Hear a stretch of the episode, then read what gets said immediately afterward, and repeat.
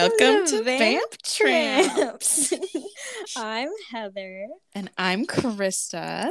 Welcome to season one, episode two of the Vampire Diaries. Before we get started, um, we're going to recap the first episode um, and prepare ourselves for the second. And uh, Krista has some fun info. But before we do that, I want to provide a correction for my egregious mistake that I've made in the past episode. Oh no. Um, it made me very upset when I listened to it because I have um, disgraced Stephenie Meyer, Kristen Stewart, and every Twilight fan in the world when I said that Bella moved from Arizona to Seattle. I think we all know, in the words of Victoria Justice, that she moved to Forks, Washington. Okay. And I'm so sorry after all the shit I talked about being the biggest Twilight fan in the entire world. I said she moved to Seattle. I hate that for myself, and I'm so sorry. And uh, yeah, again to Stephenie Meyer, I'm so sorry. Thank you for accepting my apology if you do. Um, and yeah, that's it for my correction. I'm so sorry. Honestly, I feel like Stephenie Meyer has enough inconsistencies in her own book that I don't think you really need to apologize. That's I'm so like, true. yeah, she's not necessarily the greatest when it comes to, you know, uh race and writing about race. Yeah, yeah. she is the- Mormon after all. Exactly. The Mormonism is there and thriving, so I can't blame It's her. true. It's true. But I, before we dive into this, I went to IMDb, which is our favorite website. And then Mhm. I looked at the tags for this episode of the Vampire Diaries, and they are as follows Forbidden love, small town, sex, murder, and interracial friendship. Which, Wow. which is one really interesting. Yeah, that is so interesting for that to be a tag on IMDb. Like people are specifically looking for that, either to like praise or to be like, no interracial friendship. I don't know. I just thought it was really interesting that they had to specify that. What other shows would be tagged with that? You know, that's my question.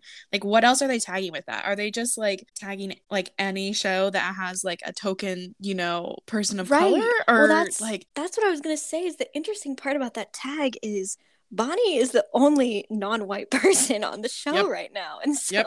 it's not a like interracial group of friends they have. They have one black person, and they're I don't know purporting that as interracial friendship. Which Yes. like okay, but like don't the pat yourself on the tokenization. back. Yeah, the tokenization is real. Mhm. But all right, you want to get into this recap? Yes, yes. Okay. In the first episode, we see that Elena and Jeremy are grieving the death of their parents, um, who died in a tragic car accident. Um, and then we also see that Elena has resorted to some isolation, self imposed, and Jeremy has turned to, which I think we would all turn to, uh, drugs.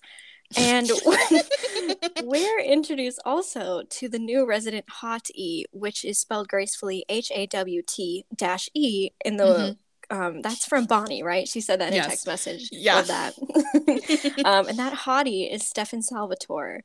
Um, and that's the first day of Elena's sophomore year. They're sophomores in high school, not college, um, despite the fact that they look like they're in college. Anyway, They look so old. yeah. So old. Elena and Stefan are immediately drawn to each other, um, a la Twilight, Bella, and Edward, except that Stefan doesn't um, cover his nose with this, her stench when she walks into the room. um, we also meet Matt, who is Elena's ex boyfriend. Um, I find endearing. Um, Krista finds him ugly. Yeah. Um, Matt is very jealous, and so is Caroline of Stefan and Elena's relationship. Um, and Caroline is one of closest her Elena's closest friends. Um, so is Bonnie, and then Elena and Bonnie don't really act like Caroline is as close to them as they are to each other, which I'm sure is an interesting dynamic we will explore further. hmm And so then at a high school party in the woods, and honestly, this high school party, I wish high school parties looked like this because they had like fairy lights going and there weren't like any garbage cans on fire and you know there wasn't like sewage everywhere. So i was like this is actually a very nice party um but so anyways at this party vicky gets attacked by an animal supposedly But then we learn that Stefan is actually a vampire. What? I never would have guessed. With a title like The Vampire Diaries, I would have had no idea. No, me And either. so then Stefan's crow brother shows up and he wiggles his expressive little caterpillar eyebrows around. And this is how we meet Damon, who is the sexy bad boy. Mhm. and he is in fact Brandon Lee from the movie The Crow. I'm just kidding, he's not. But he no, I'm like definitely Brandon Lee is better. exactly. Oh my god, if they had cast Brandon, well, they couldn't because Brandon Lee died. But if they had cast Brandon Lee as the Crow, that would be amazing. yeah, that'd be Um, great. Yeah, I mean, I'll get into it later, but I just Ian Somerhalder's acting really turns me off from this character. So if we had another actor, I'm sure I would like him better. It's so funny because like when I was looking at like a bunch of people's like different reviews for this episode, everyone is like, "Oh my god, we love Ian Somerhalder," which is so interesting because now that I watch it, I agree with you, Heather. But I was so far up Ian Somerhalder's ass when I was younger. I don't know what happened. I mean, it's definitely the bad boy trope, like just and hit the Yeah. like the contrast with Stefan, right? But it's like Ian Somerhalder just like overplays it, at least in the first episode, so much so, in the second that Mhm. it's just like impossible for me to find him attractive because I'm just looking, like you said, at his caterpillar eyebrows, like that dude from We're the Millers, and I'm just like so distracted. oh my god, wait, did you see that the guy from We're the Millers, the eyebrow guy? Will He's like- Poulter. He's like hot now. I you showed me a picture, I think last time we were together, and I I'm so shocked. gaped my mouth open because it was insane. so shocked. I was like, I think it's just his hair. I feel like I've only Mhm. seen him in roles where his hair is like cropped really close to his head or he has like a buzz cut or something like that. hmm And I don't know, the hair is a game changer. It so is, and I'm glad you say that because hair is definitely a game changer for me in real mm-hmm. life. So it is also so for parasocial relationships I have with Yeah. men. I will also say that when you look at the picture, and this is a podcast, so this doesn't really help listeners, but when you look at the picture, it also looks like his jaw is like chiseled in a way that like could be from maturity or um, plastic surgery. So we'll see. Yeah. Jaw surgery is all the rage. So Mhm. honestly, and I feel like he kind of dropped off the grid there. But Mhm. I don't know. I don't know. I love speculating about people's plastic Yeah. surgery. One thing about me is that you'll always find me in other people's business. Being nosy is That's why we love Deuxmoi. yeah. Oh my gosh. Okay, so for listeners, I was about to say readers, and I was like, wait. Um, so for listeners who are not familiar with Deuxmoi, Deuxmoi is this anonymous Instagram account, and they just essentially just post celebrity gossip like all day, every day. And Heather and I will literally call each other and like go through the blinds. And so blinds are like they're pieces of like gossip where the names have been like blurred out essentially. So you don't really know who it's about, but if there's enough context, if there's enough clues, then you can figure it out. So Heather and I like to go through all the blinds and figure them out because we're nosy. Hmm And by we figure that out, Krista means that she figures them out, and I go, "Oh my god, no way!" Because she has this immense knowledge of celebrity comings and goings that I don't have, but am also intrigued by. So it's Mhm. very, um, I love those conversations, especially because, so I I just go through them like all at once, all the blinds when I'm like done with my day. And I'll just like screenshot or take pictures of ones that I'm interested in, and then uh, Krista solves them for me. So it's really great. yeah, it's so funny. I think the one blind that really, really haunts me uh, that I saw a while back, and Deuxmoi has a podcast now also, and they were talking about how there's like a bunch of bakeries, like famous bakeries, where they use like Betty Crocker box mix. Oh my god, I forgot about that. Yeah, and it has haunted me. It has haunted me. I desperately want to know which bakeries are using Betty Crocker. Like I know that like there are certain like ginormous, you know, like boutique like cupcake chains that have like, you know, turned into like somewhat something of like a conglomerate. Mm-hmm. So I think that obviously they'd have to like expedite the process of making the cupcakes.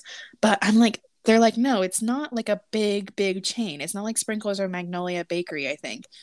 It's hmm. like a famous cupcake store, and I want to know. that is so interesting, especially because I feel like if you're a professional baker, it makes more sense to just like have these big recipes that you make in batches as opposed to pouring boxes of Betty Crocker mix into like the Yeah. same bowl. Like, wouldn't it make sense to just have your same ingredients that you make a ton of. You put like a ton in at once, and then you make mm-hmm. a shit ton, as opposed to like pouring four boxes of Betty Crocker and having the exact right amount of like wet ingredients no to go with it. It's very no idea, no idea. Truly, it's amazing. But we will find out. We will. We will. We will one day. Until then, maybe we should get into season one, episode two. The air sign energy really jumped out. Um, yeah. yeah. okay, so a brief synopsis of this episode. Okay, so Elena goes to the Salvatore house to talk to Stefan, but she finds Damon there instead, and he reveals surprising information about Stefan's past. And so Vicky begins to remember the attack, which is uh which is not great for Stefan. So, no. you know, it's not mm-hmm. great. Yeah, I mean, overall, there's way too much Vicky in this episode for me. oh my god, you're so right. I think the main thing is just the way they write her is so awful. Mm-hmm. Oh my god, I genuinely just cannot tolerate it. There's a it's moment so where she throws something at Matt in the hospital to get him to wake up, and her arm is so weak, and I'm like, is this supposed to be a symbol for her character? It's a symbol of the writing for the character, I think. Mm.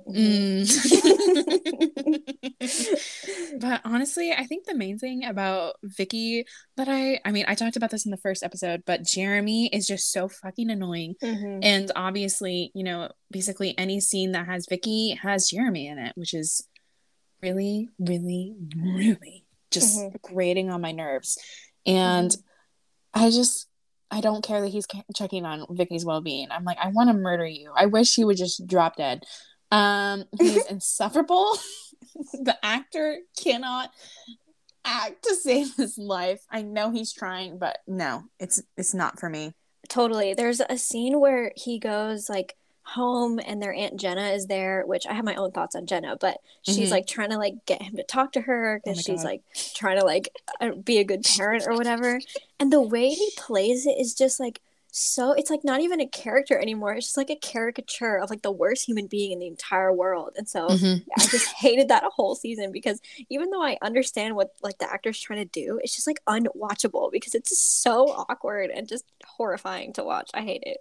I actually have a note on this specific scene. um, I wrote down the dialogue because I wanted to be sure that I got it right. So the okay. dialogue is is as follows. Uh, Jeremy, not Jeremy. it is as follows. Jenna, it was my munchies food whenever I got stoned. Ugh. Jeremy, you get high. and I was like, this dialogue, mm, where's their Emmy? This is peak cinema. I think the main thing about all the dialogue for Jem- Jeremy, and I guess maybe this is why I hate him so much, is like the dialogue for like the rest of the characters, like it makes sense. Like Caroline is like blunt and like pushy and like neurotic, and that comes off, and like mm. Elena's just like I'm sullen and depressed, but I'm trying to put myself out there, and that comes across. And like Jenna's harried, but you know, because she's like suddenly a single parent to these teenagers that are fucking depressed, and mm-hmm. she's depressed.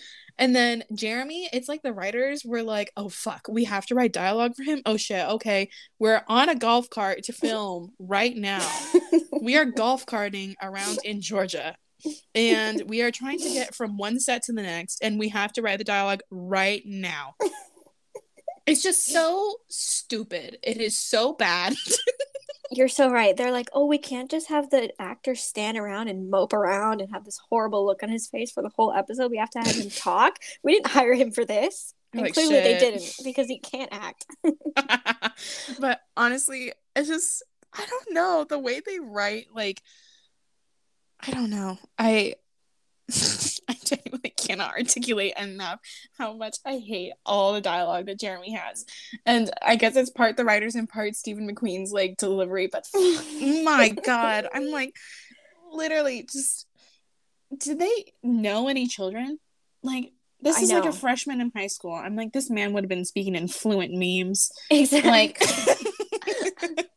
this is ridiculous. Well, this is not the, realistic. It's to the point where Tyler is actually a memorable character, even though he sucks, because at least like I don't know if it's di- if it's his dialogue or like the way he acts, but like most of the things he says i'm i don't like agree with but i'm like okay like that's your character of like a certain person and i see where you're coming from and like when jeremy like talks to him i just like hate the words that come out of jeremy's mouth so much that i'm on tyler's side who i shouldn't be because he's an ass but it's mm-hmm. like the contrast between jeremy's character and tyler's character is like i don't know it's it's emphasized by the fact that Jeremy is the worst character and then that doesn't actually help because you want to be rooting for Jeremy, but I can't yeah. root for Jeremy. Yeah, I actually wrote about this in my notes too. and so I said going up to Tyler and being so fucking obnoxious, even though I hate Tyler, I was like, dude, shut up. Oh my god, Jeremy. He's like, I just like that one like random moment where he like goes up to Tyler outside of school and they're like by like or it's like literally just like right outside of school. And so he goes up to tyler and tyler's like hanging by the fence with like a couple other girls. And jeremy goes up to him with like this barrage of questions about like vicky and like how she's doing. And then he's like and then tyler's like oh she's doing fine which you know bullshit. Um, but then like the actor for jeremy just keeps going and he's like okay uh what's her room number and it's just so I like I literally like see the thing is I agree. I'm like I hate Tyler because he literally fucking sexually assaulted Vicky. Mm-hmm. And Jeremy is just so insufferable that I'm like wow. exactly. It's like to the point where Tyler is no longer like a villain to a certain extent in the show because you just every scene he has is with Jeremy, at least in this episode, and you're mm-hmm. like I hate Jeremy so much that I'm willing to give Tyler the benefit of the doubt in yeah. scenes that I shouldn't give him the benefit of the doubt. Mm-hmm. Jeremy, it just comes off the worst. Like I think it's supposed to be, oh, like Jeremy is sticking up for her, and like that's so good. Like even though he's going through it and whatever, he loves her, whatever. But mm-hmm. the way he does it, you just come out of it being like, why are you bothering Tyler? Like let Tyler live his life. And it's, and it's like he shouldn't because Tyler's the worst. But it's like that's what you come out of it thinking. Yeah. Also, I mean, he is so pushy with Vicky too. I think that's mm-hmm. another thing that bothers me. And he's like, "Oh, Tyler doesn't even care about you like that, but I do." And then she's like, "No." And then that was like the first episode, and then second episode, same thing, rinse and repeat. You know, mm-hmm. Tyler doesn't care about you. Blah blah blah blah blah. I'm the one for you. And Vicky is like, Matt and Elena would freak, and I'm like, honestly, I don't think they would give a shit. Um, yeah. I really don't think they would care. Uh, bad yeah. writing it is. but. It was just like uh, he, he's just as pushy and I mean obviously in a different sense, but mm-hmm. like he's just so he's annoying. He's so annoying. He is. I think that's the perfect word for it. He's just annoying and it's not in like a a way that you understand and you're like, oh, he's annoying, but he's like cute. I can like him. It's just like get him off my screen because and the oh my god, the acting is just like his face looks the same in every scene, no matter what he's saying. So you're like, this is way too much Jeremy, even though Jeremy isn't even in it that much. You just feel like he is because it's the same thing in every scene, and you're like, okay, I get it. Mm-hmm. He either looks angry or smug, and there's basically mm-hmm. no in between, which yeah. is ridiculous. But, yeah, exactly. Oh, another thing that I found really, really funny the titular diaries to start off the episode. Mm-hmm. I thought it was terrible, but also so terrible that it was funny. Like the fact that like Stefan and Elena are like finishing each other's sentences, and I was like, it's giving Hans and Anna and Frozen. Love that for them. Uh, they really do be finishing their sandwiches. Okay, I am so glad. I'm so glad you brought that up because one of the first notes I took was like, I was like, okay, the diaries are back, and I put like exclamation points because I was happy. But then I was like, why are Steph- Stefan and Elena so eloquent in these diaries, and they're like finishing each other's sentences and all this stuff? I'm like, Bro, one time I reread a diary I wrote back in like high school and I wanted to throw myself off a bridge. It was so awful. Like the stuff you write about when you have a diary at this age is like not what's in theirs. And like maybe like for Stefan's character, I can understand because he's not actually 15. Yeah, but for like Elena's 100 billion years old. Yeah. Exactly. for Elena's character, I'm like, how are you writing this well? Like, wow, you should I don't know, be in college already or something because these words are very eloquent. Yeah, honestly, I know that like they're like Elena wants to be a writer. She's not like other girls. And I'm like, I see that she's like eloquent, but I feel like I don't ever see her like writing outside of the diary. And I'm like, maybe you should like get on that. Maybe you should mm-hmm. like, you know, write some write some little short stories. See what's exactly. up. Exactly. And. I don't know what class she's in in a bunch of these scenes, but she doesn't pay attention in class that much. And I'm no. like, girl. I think the one class that she was in for this episode was history, and mm. we hate Mr. Tanner. Mr. Tanner sucks. Should we jump to him because I yes. have I have so much anger for that character. First of all, Jenna, I don't love, but the way this teacher treats Jenna, I I was so the the audacity that this man and many men have to impose themselves on like what a situation that doesn't concern them like for mm-hmm. example if you're a teacher and you're like okay this kid is on drugs and like I need to figure out how to help them. You don't attack their only living guardian and yeah. like, you need to give them away. Like first of all that wouldn't be the best scenario. And second of all, it's not your like business. Like you're there to help as much as you can and you don't mm-hmm. need to like make it worse. Oh my god, it made me so angry. Yeah, and it's like obvious that like Jenna did not know. And like I mean, no. if you're like approaching a parent about like an issue that their kid is having, you first inform them of the issue. You mm-hmm. don't be like, mm, "Are there any other relatives in the picture?" Uh, you suck. And oh my God, when he was like, it is an extremely impossible job to raise teenagers and anything less, you're doing it improperly. I'm like, okay, I know I was a nightmare when I was a teenager, but seriously, I was like, I wish I could kill this man. Also, this is so unrealistic and I am really biased. Um, so that's my disclaimer. But everyone fucking knows that history teachers are the best. They're always just like really weird and they're not like this. They're not. No. Mm-mm. I'm like, this is incredibly wrong. I could go on forever about how much I hate this fucking dude. I wish I could fight him. Well, is this the same teacher from the first episode that we hated? Because yes, it is. Yeah, I'm like, is this gonna be? And like, you don't have to spoil it, but is this gonna be a recurring character for this guy? Because right now, his character is just so anger inducing and he has nothing to do with the rest of the storyline. This storyline is like an F storyline. And like there's A through E that are more important and less anger inducing than this one. And this teacher just keeps showing up. I'm like, did the writer hate teachers or something? Because this Probably. one is giving all teachers a bad name. I know. Honestly, yeah. But no, we do get a different history teacher later on. You'll mm. see him he is played by the guy from Legally Blonde, and he's the guy that Paul Wesley now has beef with. We can get into that when Alaric is introduced. His by, name is Alaric, by the way. Okay. By Alaric from Saltzman. Saltzman. Okay, got it. By guy from Legally Blonde, do you mean Luke Wilson or no. the boyfriend? Okay. Warner. Warner, the oh, asshole. Okay. Yes. Thank God. Yes. Okay, cool. but honestly, I was, yeah, that whole entire thing. I think the main thing is he inspires a similar reaction in me that I have to Dolores Umbridge mm, in Harry Potter. Mm-hmm. I think Umbridge is worse because she like weaponizes education against yes, her own students, yes. which infuriates me. Mm-hmm. But I just, I don't like seeing mean teachers. I have had mean teachers, I've had terrible teachers, but I feel like none of them have ever been that bad. And so I'm like, this is just like lazy writing, but it also just gives teachers a bad name, and I don't like that. Exactly. And like I agree with the Umbridge thing and like I, yeah, there is a difference, but like like Umbridge in the Harry Potter books is like an amazing an amazing character and not to like ego lift JK Rowling who we hate, but like the way this character is written, like you hate her more than Voldemort because she is not like she doesn't have her own motivation. She's doing things because she thinks it'll like look better to the minister or like mm-hmm. look better for like Voldemort or whatever. And she's just doing like horrible, horrible things, but she doesn't have any backbone. But it's like a teacher like this, I'm like, what is your actual like what is the idea behind you being like rude to people who have lost their parents, rude yeah. to the person that's the only one there taking care of them? I'm like, who are you doing this for? It, you don't have your own motivation, but like, what is the backbone behind this whole thing? It's just like confusing to have a character like this that is so horrible for no reason. Like, there's no reason for it.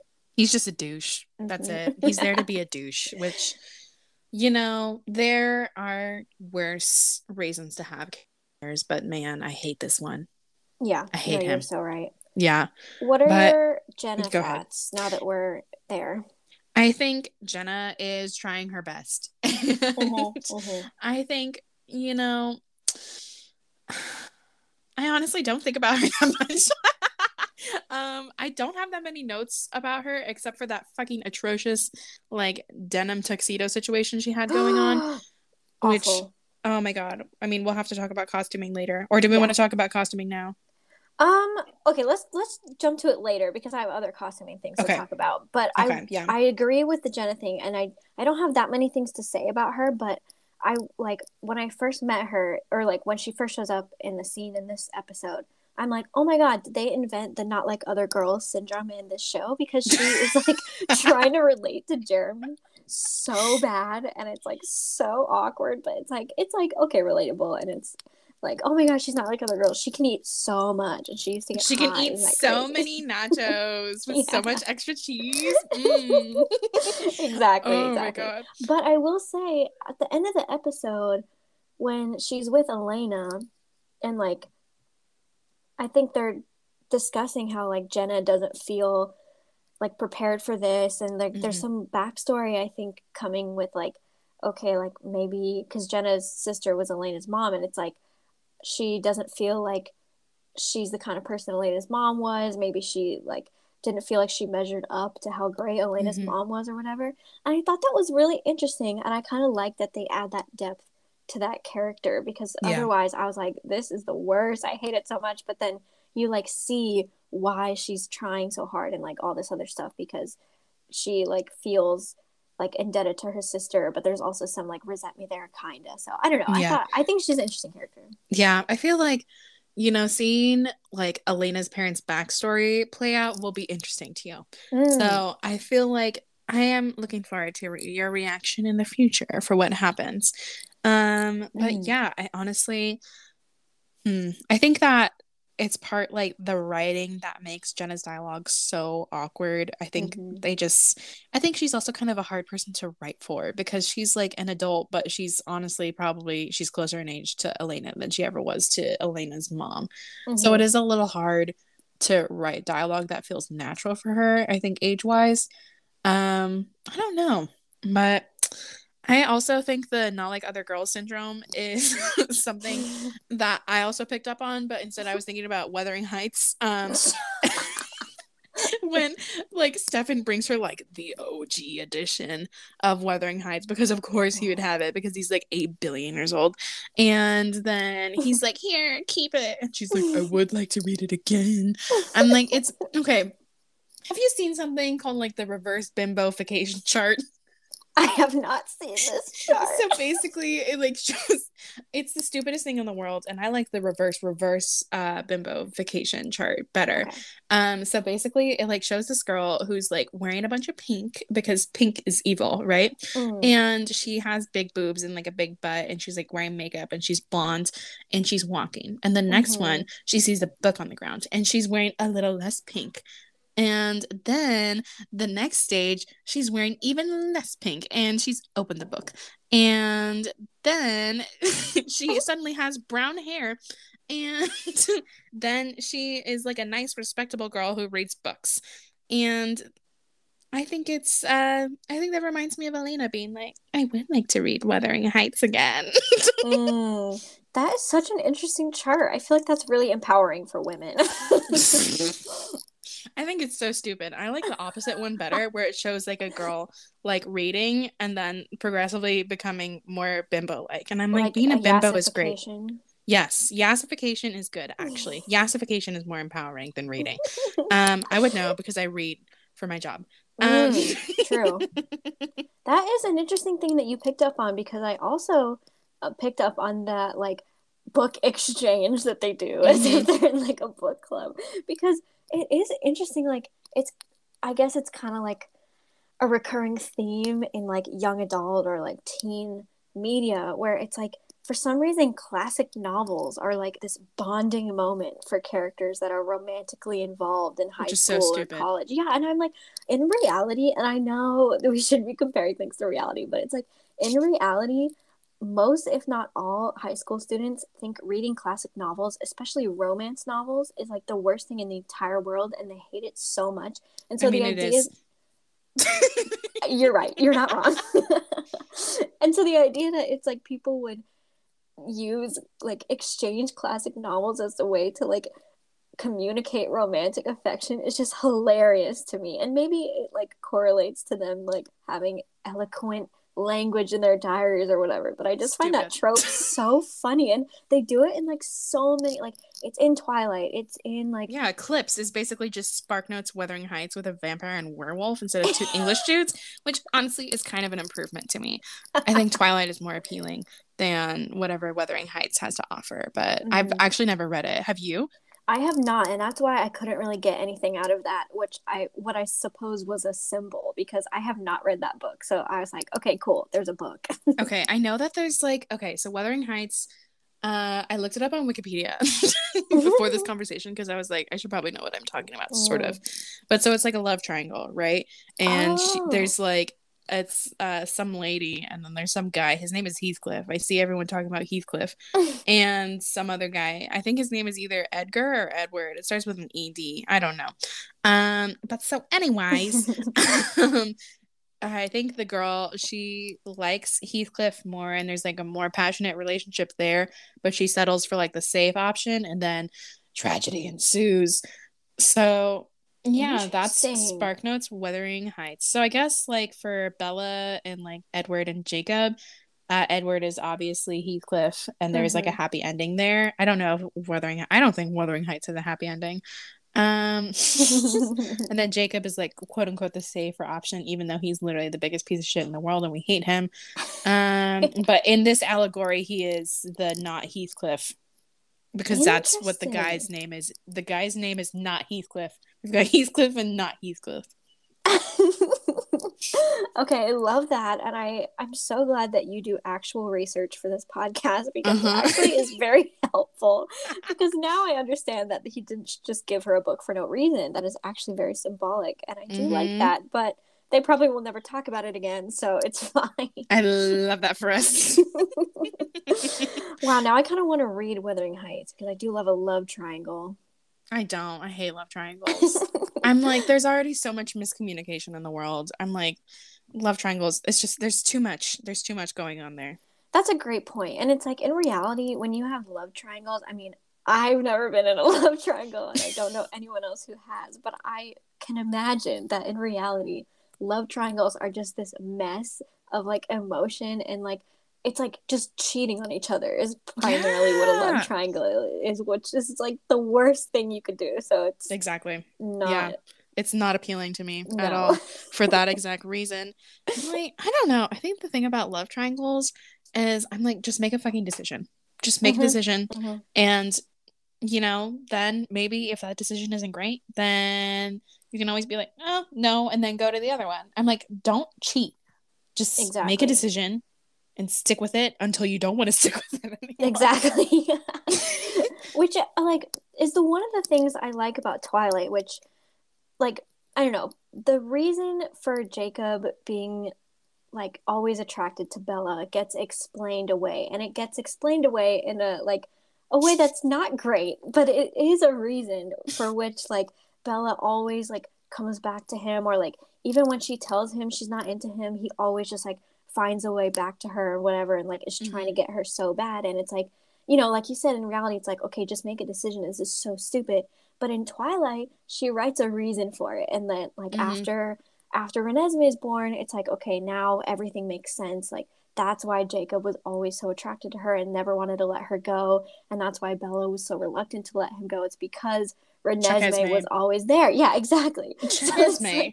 So so I'm like, okay, that makes sense. But I'm worried about like, I guess like Wuthering Heights and like this show and like other like media that has love triangles because I'm like, it's just so annoying to watch characters make the worst decisions of all time and like worst decisions being not making a decision because you're it's just so frustrating and so that's mm-hmm. what i'm mm-hmm. worried about i agree i agree okay going off of that what did you think about damon and elena's first interaction i this is where my hatred for Damon has sparked.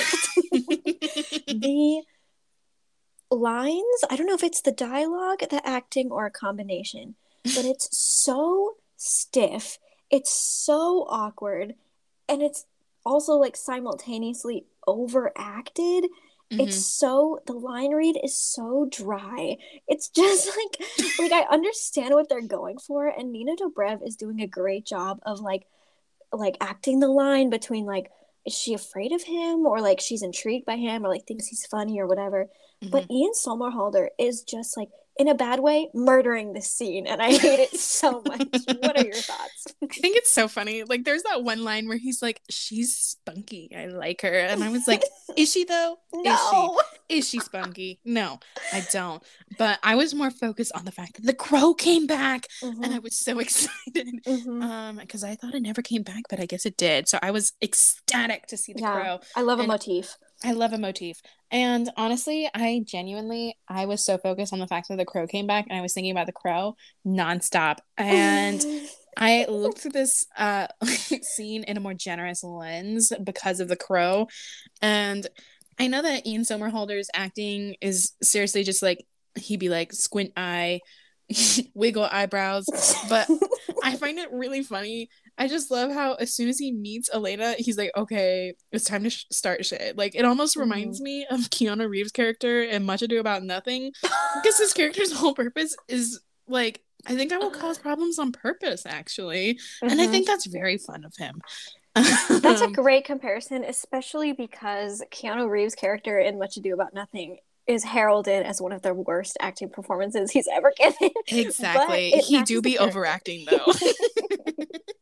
Oh, now I need to rewatch that. It's so good. But yeah, so I agree. Good. I do think um I while you were talking, I was reading my notes and I realized that you said like everything I was like I literally typed the crow is back and then I also typed she has spunk. No, she doesn't.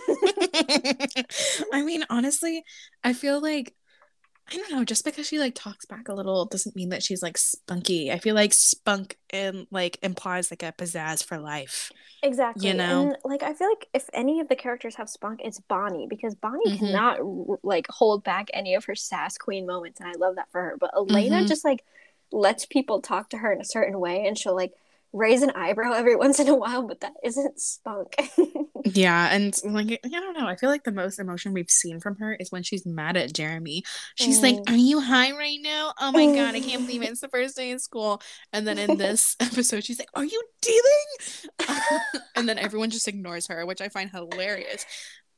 Yeah, but, yeah, I agree. I feel like what we don't really see a lot of emotion from her so far. Exactly, exactly, and like I was wondering what your thoughts are on her just like showing up and like walking in in general. Like, I feel like maybe that's a spunky thing, but the way she did it, I was like, girl, what are you up to? Like, it was just. I could never. No. I could never. I have far too much anxiety for that. I mean, I need to plan everything like several weeks in advance. Mm-hmm. So I cannot imagine just being like, I'm going to show up at this man's house mm-hmm. and I'm going to kiss the living daylights out of him. Like, I know that like Caroline was kind of pushy about like Elena going after Stefan, but I think that like Caroline's obviously just overcompensating because she wanted Stefan. But then Elena's like, You're right. I should do something. And I'm like, um, not right now though. Why don't you text him first? Like I know hold your horses. It's, it's like explained away kind of that he doesn't text, I guess. But the idea of showing up to anyone's house, let alone a guy that you're like super into, without being invited and then walking in the mm-hmm. front door. And I mm-hmm. understand it's like a play on like, okay, he has to be invited in and she doesn't, whatever. Yeah. It's just so ridiculous. and like it made me laugh because was, this is crazy. Like they don't have to write that. They can write her like like him like Damon opening the door to her and they have that conversation. They don't have to write her walk into his home, his I giant know. home. Oh my god. Also, I find it so funny how they like dress like Damon and Stefan like exactly the same.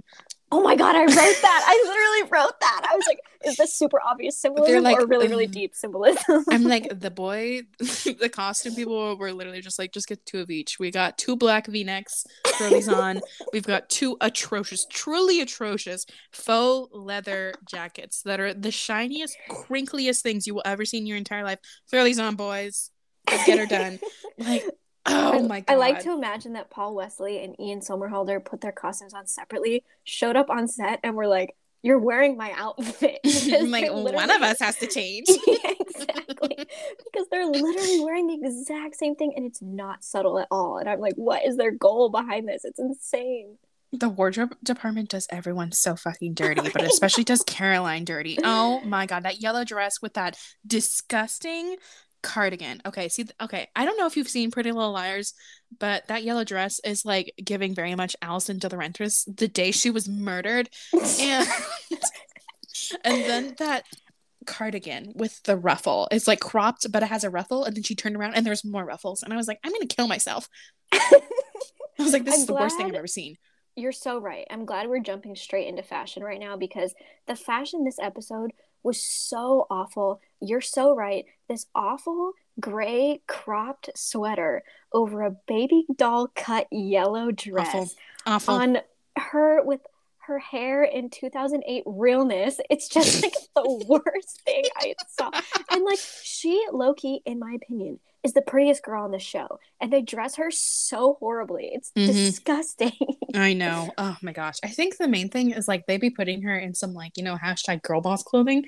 Mm-hmm. and like the she first do be ga- gaslighting she do be girl bossing she be gaslighting she be gatekeeping caroline is girl boss and gatekeep certainly um she will be gaslighting later you'll see mm. she isn't so much gun control um because we all know that's how it goes gaslight mm-hmm. gatekeep girl boss gun control um but that one like disgusting plaid like shirt that she was wearing at the very beginning of the mm-hmm. episode it was like plaid but it also had like cap sleeves and i hate cap sleeves I specifically just have it out for cap sleeves. I think they're the most disgusting thing in the world. I think they are so unflattering on literally everyone, which is, you know, kind of impossible, but they managed to do it. And exactly. Just the fact that it's also plaid. It was like this disgusting, like black and purple and white plaid. I was like, oh my God. I understand that you're trying to, like, you know, set like Elena up as the main person. So obviously she has to look cutest, but like, ugh, God. No, I totally so agree. Ugly. And that's what I meant by her, like, I think being the prettiest girl on the show and she still looks bad is like, usually pretty girls like Nina Dobrev, who are like stick thin and you can like put anything on, will look good in anything. Mm-hmm. But they have found a way to put this beautiful actress in these outfits that are so terrible. And I don't mm-hmm. even understand, like, yeah, I guess they're more playful and colorful than Elena's, and that like kind of correlates to her character a little bit, being more a little bubbly and more out there. But it's like it's done in a way that it's not. It's like I, I just it's so bad. It makes her look bad. There's a way you can do it and make her look good. It's so disgusting to watch. Yeah, I'm like honestly, I feel like there is more consistent like costume. There's more consistent and better costume design for Harper in Wizards of Waverly Place. Mm-hmm. Like honestly, you know, like dresses made of Crayola markers. Yes, absolutely. She's mm-hmm. bubbly. She is creative. She is colorful and she's consistent and she's mm-hmm. insane which all the costume the costume department for wizards of waverly place killed it killed it knocked it out of the ballpark and I agree. Vampire Diaries, they were like, mm, "I'm blind." Exactly. There's. We talked about it earlier. You mentioned it. Aunt Jenna's denim shirt with different colored denim pants was the worst outfit I've ever seen in my life. I was like, you know, also the fact that it wasn't even like a true like Canadian tuxedo. It was like a Canadian mm-hmm. like pantsuit. I was like, at least commit, you know, commit. Exactly. exactly. And I understand, like, I have more, but for now, I just want to say I understand that it was like a different time period and this was like the fashion kind of back then. But I don't even think back then these would be considered cute, like, to be no. honest. No, they absolutely would not. And like, like the other one I wanted to talk about was like Elena at the the comet whatever party. She's has these like riding boots on that are way higher than they should be. And there's an awful jacket over it. And i'm just like so upset with how they dress her in this show. It's so frustrating. Oh my gosh. Okay this is kind of off topic but i took notes on this. But speaking oh, yeah. of the comet watching party i was thinking about the logistics for watching a comet right? And mm-hmm. so i was like okay well normally to like view an astral or like you know fucking i don't know space event i don't know what the name for it is you would want the lights off every right? single light in the square and all the surrounding restaurants everything lights on and they were passing out candles and lighting Mm-hmm. them and i was like you would think that they would want to decrease light pollution so they could actually fucking see the comet but i guess not actually Ugh. The idea that they would have a comet viewing party in the middle of downtown is hilarious. it's very funny it is very funny like go out into a field or something where you can actually see it. Also, did they ever show the comet and did I miss it? no they did i it's What? really funny because they just have like a comet photoshopped onto the sky and they don't move it i'm pretty Love sure that. they're just like it's there Mm, that's very accurate. I think the comet is also oriented the wrong way. So, I wouldn't put it past them. because it's supposed to be going towards the sun, right? It's on its Oh. path to the sun, but they've got like half a moon there, and the moon is like the comet is going in the opposite Mm. direction of the light that's reflecting off of the moon. So it's like, what is the truth? Mhm. I don't know how space works. Yeah, I don't know exactly how comets work, which my uh, degree is in the back of my room right now, and I might as well just light it on fire since I don't know how I'm like, yeah, you're a woman in STEM. You should know this. I get a pass don't because I'm a humanities girl. that is so true, but you're honorary woman in STEM, so It's true. you don't get a pass anymore. It's But- true. I do have a minor in public health. It's true. but I will say that even though I don't know anything about comets, I agree with everything you're saying. The fact that they put Damon and Stefan in the same outfit means they probably don't care enough to have accuracy in their comet. So we can just go ahead and say it's not accurate. Yeah. Oh my god. Also, another thing that I thought was like really interesting at the comet watching party. Um, I know that I know you like like Matt, which I don't understand, but so obviously I'm gonna continue to make fun of him right Please now. do. Um, so he like when they're lighting the candles, and then he like she's like she lights his candle, and then he turns away and he's like, thanks. And then Elena's like, no problem. And then she turns to Stefan, and then Matt is looking longingly, or I guess he's trying to look longingly at Elena, but he literally just looks like he's trying to take a fat shit. Like he is, he looks like the look of concentration on his face.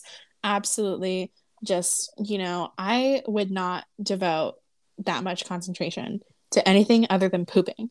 So I just love his little constipated face. It's very funny. You know, like I mentioned in the last episode, and you mentioned that I'm a fan of Matt. I will say I'm still a fan of him.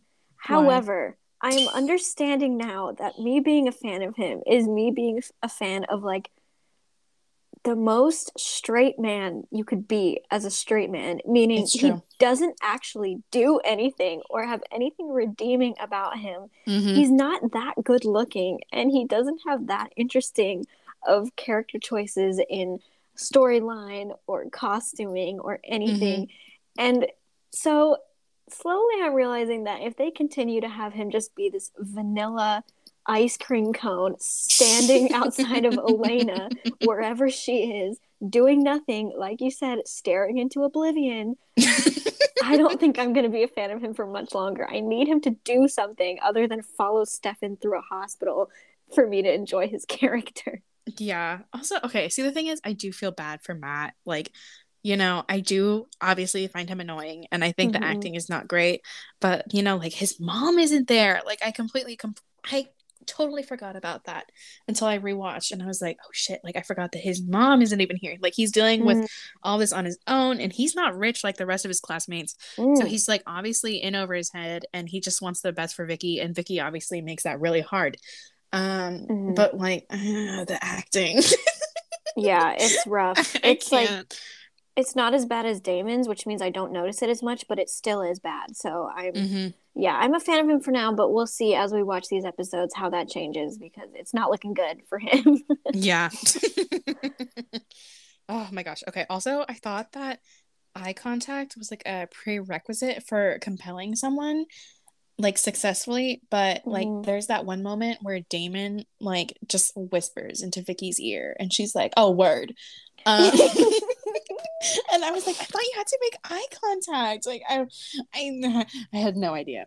yeah, I'm I had a uh, Vampire Powers update that I was trying to keep track of. Okay, yeah, let's hear it. Let's hear it. And I'm confused by the com- compelling thing. It's just like like you said, there's no consistency in how they do it. But I also added that they have extreme hearing slash selective hearing, not sure which one, mm-hmm. and that they have the power of flight, I guess, or they just jump really high. Mm-hmm. Um, and then uh, I noted that their fast movement is just captured by blurring, which mm-hmm. I'm not mad about. So those are some some good power moments. But yeah, the fact that they have this like compelling thing, it's not explained and it's not consistent enough to be explained mm-hmm. metatextually is very frustrating. uh, yeah, so they do have like they have selective powerful hearing. Okay. If that makes any sense. I mean, it makes sense and I'm not going to get too mad at it because Edward has selective hearing of thoughts and that doesn't make any sense either. So I'll give yeah. them this. yeah, understandable. But I really do enjoy like the whole jumping thing. I just mm-hmm. think it's mm-hmm. hilarious. They're just like boom, hi, I'm a grasshopper. And yeah. I find that so funny of them. because like in Twilight, he is climbing the tree. He mm-hmm. says, Hold on, spider monkey.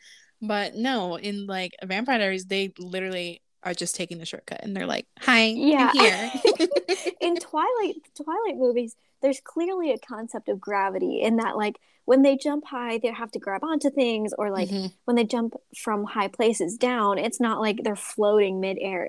In Vampire Diaries, they have this like levitation aspect that I'm like, okay, love that for you that you're just flying in the middle of nowhere for no reason. But it, I don't know, it's compelling, and I I see um, the joy that the director and the cast would have in being suspended during filming of this show. So, oh my gosh, okay I would murder just to do that. Like, oh my gosh, I think there was one time where I was like rappelling down like a rock climbing wall, and I was like, this is amazing. I will never be this happy again in my life ever again. Yeah, um, one of my goals is to yeah. bungee jump because the idea of like jumping and then just being like caught by elastic is very appealing to me. Oh, that's interesting. I really like um there's like okay, so there's a there is an amusement park in Santa Clara, California. Oh my god, when you come up we should go. But so they have this like giant like swing essentially where they hoist you up like a billion feet in the air and they like strap you in or they strap no they strap you in and then they hoist you a billion feet in the air. Love it'd be that. funny if they hoisted you up and you weren't strapped in. And then you like you pull something and you just swing and it is insane. Um yeah but you're like i don't think you're necessarily caught by elastic but you are like falling for like a hot minute. So i think we that should do that. amazing. I'm yeah. so down. I actually i do enjoy like kind of like the falling and like heights stuff Mm-hmm. Do you enjoy? I'm assuming you enjoy that based on your uh, enthusiasm for bungee jumping. Which yeah. honestly, I don't know if I want to bungee jump. I, for some reason, I don't know why, I have like a proclivity for like dangerous situations that I'm like, oh, okay, I trust other people with my life. Like roller coasters. I really want to go skydiving, bungee jumping nothing with which I would have any control over whether or not I lived or died. And maybe that says a lot about my personality type, but yeah, like, I okay. am into that stuff. yeah. Very easygoing. Yeah. But yeah, honestly, yeah, I feel that. I kind of, mm-hmm. I feel like I'm kind of in the same boat. I don't know if I necessarily would want to go skydiving. I've always wanted to go hang gliding though. Mm-hmm. I've mm. been uh parasailing where they just like Ooh. I think that's yeah parasailing where they just like hook you up to a parachute and then like drive a boat and that was really fun. I did that in Tahoe and that was Love really that. pretty. So yeah, I think I don't know. I think I I have a I like dangerous things, but only when it comes to heights. Nothing else do I like dangerous things. So. That's why you don't like Damon. Um. that is so true. Damon. Okay, let's talk about this final. This not final scene. This climax scene with mm-hmm. Damon, Delana, Damon, and uh, Stefan and Vicky. I was just very confused throughout the whole thing, and then towards the end, Damon is like kind of, or I think it's Stefan. Stefan like kind of maybe reveals like the uh like Damon's purpose of being like, okay, you're trying to get rid of like you're trying to make my life miserable and get rid of people I like so that we can be brothers again, right? Like that's like what Stefan is like thinking that Damon is doing. And mm-hmm. Ian Somerhalder slash Damon, I don't know which character or actor it was, but it's like I don't know if it was the actor's choice or the character's choice, but he like the face he gives when Stefan says that gave me the feeling that he was like, "Oh my god, you got me. That is my plan." but then later on, he says something to the effect of like, I don't know, it's something else that makes me think that okay, that isn't his plan. And so I was just confused and then I forgot what happened like there was too much compelling going on and I was just like what is going on? It was like very confusing. Damon contains multitudes. That's all you need to know. He is oh an God. onion. He's an artichoke. Mm. You know, he, I love Shrek. You got, you got Pink Panther. I Pink Panther is honestly incredible. I think about Steve Martin saying hamburger in a French accent very frequently. Oh, I live for whenever, Steve Martin. Yeah, whenever I get a hamburger, I'll be pulling up to the In-N-Out drive-thru and I'll be like hamburger, you know, like in my head. So it stuck with me. But yeah, Damon just contains multitudes. That's all you need to know for now. Fine. I don't want to spoil it too much for you. Okay, but... yeah, don't actually, because I think that is like the whole I don't know point of the show is their relationship. But that one scene, I just got very com- discombobulated and confused. But I'm okay with mm-hmm. it. Oh, another thing that I thought was really funny at the end of the episode is where like Elena and Stefan are like kind of reconciling, but I don't really see what they have to reconcile over. You know, I thought it was kind of stupid. Yeah. Um, but the way her dialogue is written when she's saying that she has a diary, it's like she thinks that he's never heard of a diary before and has to explain it to him, which is absolutely hysterical. I was losing my shit the entire time watching that, where she's like, I just write my feelings down in a little book and then I hide it. And I was like, yeah, no shit. Meanwhile, Stefan's like, bitch, I have so many diaries. You have He's like, no I idea. got stacks on stacks of them hoes. Like, don't even worry about me, girl. I think it that whole scene was hilarious because I don't think I've ever opened up to anyone the way that Elena opens up to a guy she met last week and has already had multiple awkward encounters with and does, doesn't know anything about. His brother's weird. I'm just like, why are you telling him your life story? It's just crazy to me. Honestly, I was oversharing. I mean, I overshare all the time. I mean, you've seen my close friend story, but when I was in True. high school, I was oversharing left and right. I was insane. like no, no sense of like restriction on what I was self disclosing. I was insane. So honestly, I was like, that's highly relatable. I was just telling everyone my business, and I did not give a fuck. So. I love that. I also love how in the scene, Stefan just like is like like repeats the line that Elena told him earlier. And I'm like, is that all you have? Like I know. Give her something. Also, the use of the word epic, I'm like, that's what really dates this whole series. Mm-hmm. Aside from the mm-hmm. fashion, the use of the word epic. They be throwing that around like it's nothing. And I'm like, obviously, you know, hindsight is 2020. But like mm. whenever I see or hear the word epic, I think of like epic chungus moment. so, you know, whenever I see it, I'm like, haha. yeah, just mind immediately goes to Bugs Bunny. just fat Bugs Bunny. Amazing. Love that for me. The power yeah. of association is absolutely incredible. Oh my god. Yeah, why are we watching the Vampire Diaries? We should just watching Looney Tunes. Honestly, yeah. Do you have any other closing thoughts? Um, literally the last thing I wrote in the scene, which or the last thing I wrote for this episode, which is the last scene, is the fact that there is essentially a sex scene in this. And I was like taken aback at like it's not graphic, obviously, mm-hmm. but for like a teen slash tween drama. Yeah. And I remember the age that people were watching this like back in the day and all this stuff. I was like, this is actually more graphic than it should be. It's just like crazy. I was like yeah. so shocked. Honestly, yeah, when I was like thinking back on it, I was like, I should not have been watching this at like 11 to 12 years old. Mm-hmm. You know, like also, I did find it, I was before he like chomped on her um i was like oh my god did he eat her out i was like love that for him uh well, king that's damon like, that's like what they're implying the whole yeah. thing and I, like, was like I was like, good for her. Good mm-hmm. for her. Mm-hmm. Put him to work. but I'm also like, I don't know. I didn't, I don't have any experience with this in high school, but it's like, the fact that like she's in high school in her parents' house and like she brought this dude home and he's like they're having this extremely in the like light in her bedroom and like, yeah. what is going on? Go caroline get your needs met queen. Get, get your man i guess. Mm-hmm. okay hot or not? Okay hot or not segment today is very similar to the hot or not segment for the last episode where mm-hmm. I am still a fan of Matt, but like we said, it's slowly waning. I will yeah. say Stefan didn't really impress me this episode, so he went down a couple pegs for me.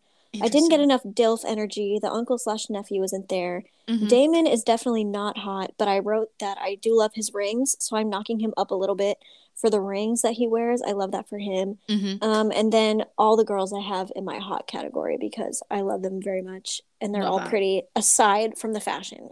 yeah, for my hot category, I had uh, I had women, and then I throughout my notes, I talked about how Paul Wesley looks like three separate times, and I was like, he looks so good.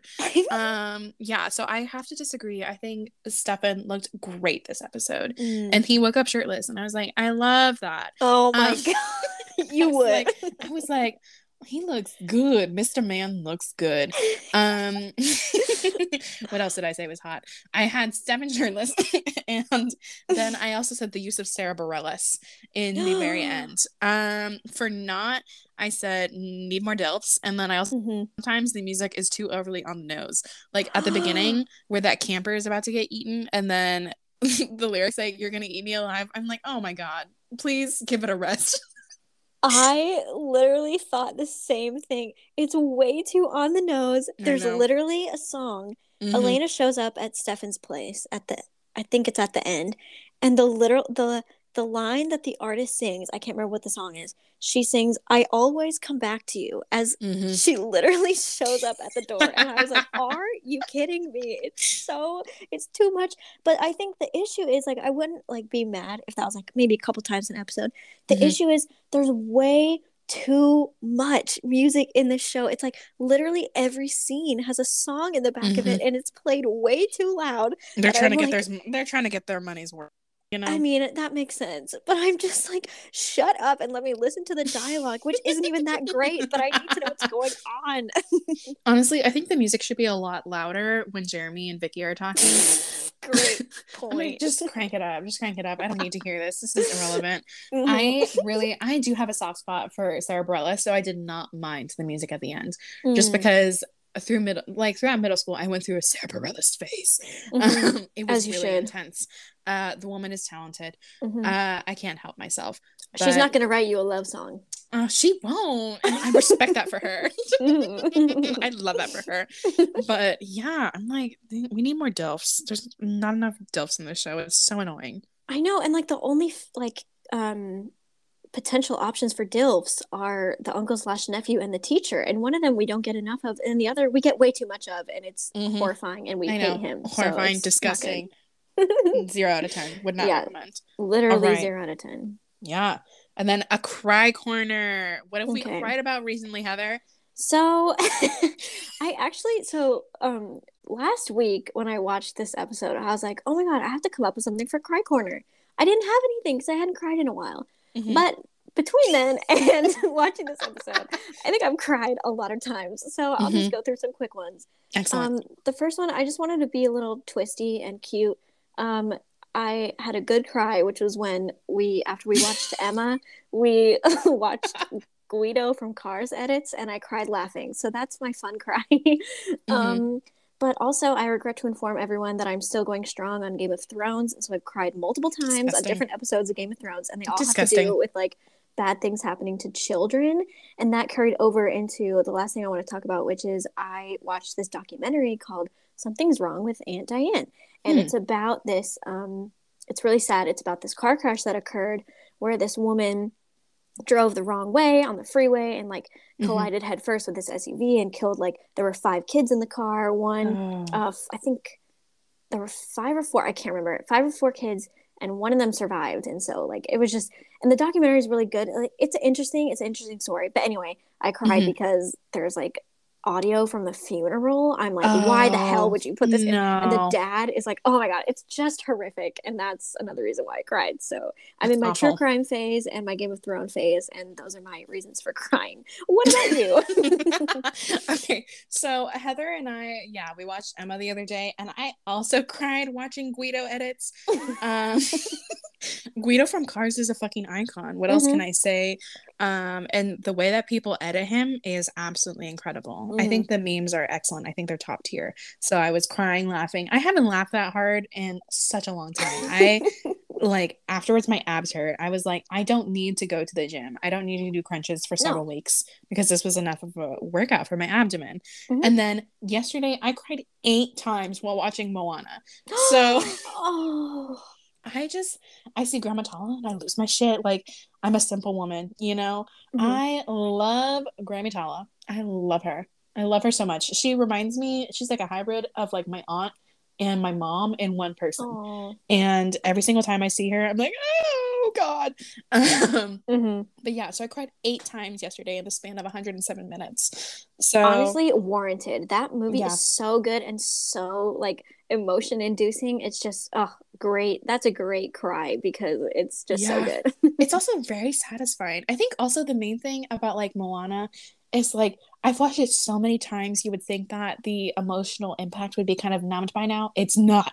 No. I am like this every single time I watch Moana. It is ridiculous. That um how far I'll go reprise is oh, just Lord. like peak cinema. That oh my whole God. scene, it's just amazing.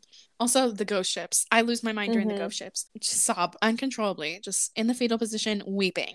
Mm-hmm. So Yes. You know, so. you know who you have to thank for this, Krista, is Lin Manuel no, Miranda. Don't so pay it. your respects to Lin Manuel Miranda. yeah, I knew you were gonna fucking say that. Oh my god. I you know okay, so for all of those who are aware of Lin Manuel's uh, existence, unfortunately, I know. Don't you dare. okay. See, the thing is, I used to really like Hamilton. It's my greatest shame in life. That's my mm. cross to bear.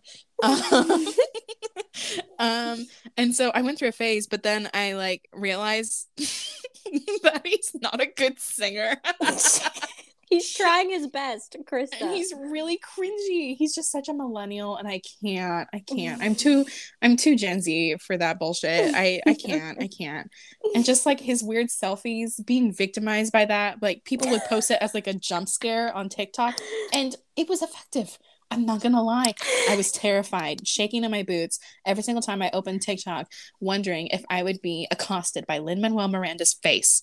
And I was countless mm-hmm. times. And it's absolutely just heartrending, disgusting, upsetting. I am a Lin Manuel Miranda fan, so I just love bringing that up to bother you. So glad to do it again. I, am so glad. I would expect nothing less from you. Yeah. You're welcome. All right. I think that does it.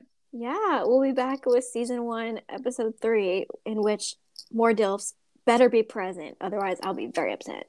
Mm-hmm. Also, shout out to our listeners in Texas, Ecuador, and Brazil. Love you guys. mm-hmm. Love you guys so much. I really appreciate it. Um, hit us with mm-hmm. a can you like things on Spotify? Whatever.